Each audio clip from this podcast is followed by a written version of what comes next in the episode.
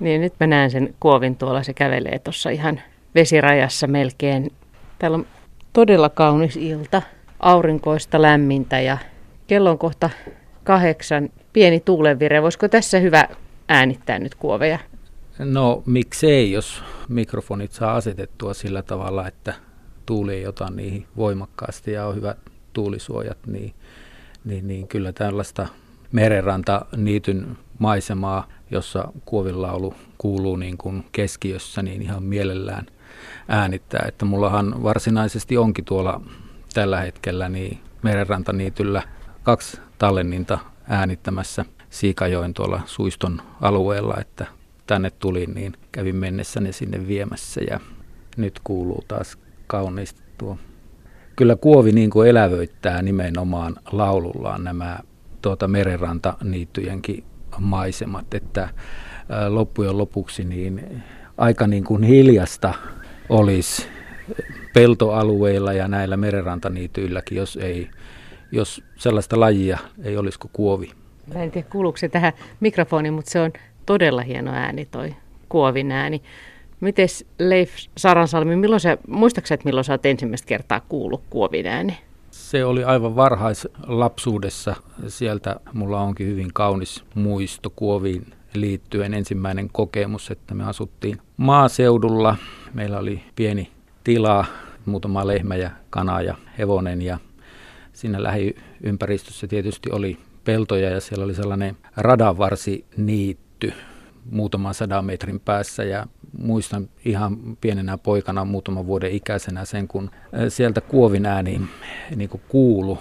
En silloin vielä tiennyt linnun nimeäkään, mutta sitten oli kerran sellainen kaunis kesäinen päivä ja siihen tuli meidän pihamaalle naapurin lapsia ja he halusivat näyttää mulle jotain ja menin sitten katsomaan, niin heillä oli kädessä kuovin munien kuoria ja se oli siis sitä aikaa kesästä siis, että nämä poikaset oli kuoriutunut ja, ja vanhemmat oli niin kuin nämä sitten näille lapsille antaneet nämä munankuoret ja mun täytyy sanoa, että mä häkellyin niiden kauneudesta.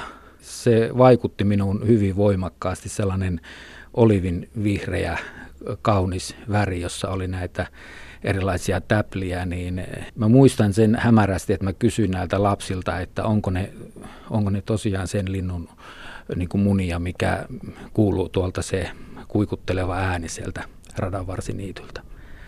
Mä luulen, että mulla on nimenomaan sieltä lapsuusvuosilta mennyt varhaislapsuudesta sinne mun sisimpään hyvin voimakkaasti tämä, tämä Kuovin laulu.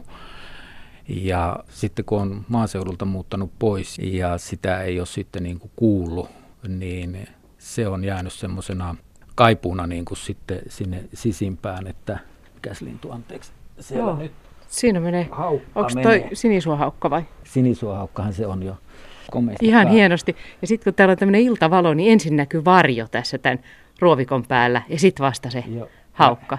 Ja, Joo. Ja noi merihanhet komeasti tuolla kanssa ääntelee. No, miten sitten Leif Sarasalvi, kerro, että miten, milloin sä päätit ruveta äänittämään kuovia? No jos mä lyhyesti mainitsen tuosta mun harrastuksesta kuunnella ylipäätään niin kuin äänitettyä linnunlaulua, niin se lähti liikkeelle 70-luvulla Haapavedeltä paikalliskirjastossa oli tämä, tämä laulava lintukirja. Muistaakseni niitä levyjä ei saanut lainata, mutta niitä sai siihen aikaan kuunnella kuulokkeilla siellä kirjastossa. Ja siitä tuli myös voimakkaat elämykset nimenomaan sen linnun laulun suhteen, koska siinä kodin pihapiirissä, missä mekin Hapaveden keskustassa asuttiin, niin eihän siinä voinut sillä tavalla kuunnella samalla tavalla näitä, näitä lintu konsertteja ja sitten myöskin erilaisia lintuja, mitkä, mitä nyt ei pihapiirissä muuten oliskaan. Ja se oli voimakas elämys ja johti sitten siihen, että, että sitten kun alkoi olla kasetteja saatavilla ja sitten myöhemmin näitä CD-levyjä, niin aloin kerätä näitä linnunlaululevyjä sitten kotimaisia ja, ja ihan ulkomaita myöten, niin mä, mä olen ehkä, vaikka mä oon aina tykännyt siis luontokuvista ja niin silmillä katsella kaunista luontoa, niin mulla on ollut hyvin vahvana nimenomaan itsellä tämä luonnon äänien kuunteleminen. Et jonkun verran etusijalla tähän kuvien, kuvien katseluun nähden ja ne on olleet sitten semmoinen voimavara myös sitten työelämässä, kun on, on ollut hoitajan roolissa varsinkin, jossa, jossa paljon niin kuin on joutunut keskittymään siihen lähimmäiseen ja, ja toisten, toisten auttamiseen, niin eh, se on ollut semmoinen mukava keidas aina sitten kotona pistää joku tuommoinen luontoäänite soimaan ja, ja on huomannut se, että niillä on myös valtava niin kuin, voima niin kuin lievittää stressiä.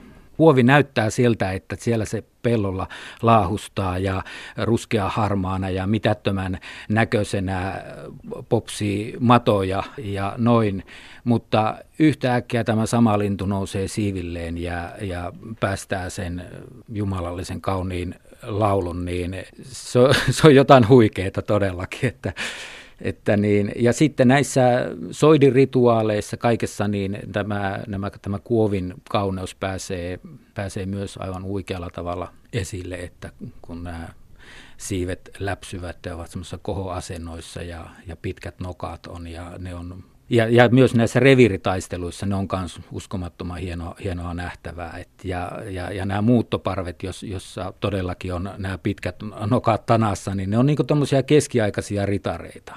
Ne on todella upea, upea näky. Mutta sitten, sitten tämä laulu ja myös nämä erilaiset, tämän soidilaulun lisäksi just nämä muut vokalisoinnit, niin ne on aivan uskomattomia. Ja mä sanoisin näin, että mä oon itselle määritellyt ne sillä tavalla, että ne on hyvin tunnevoimaisia, tunnevaltaisia, tunnekylläisiä.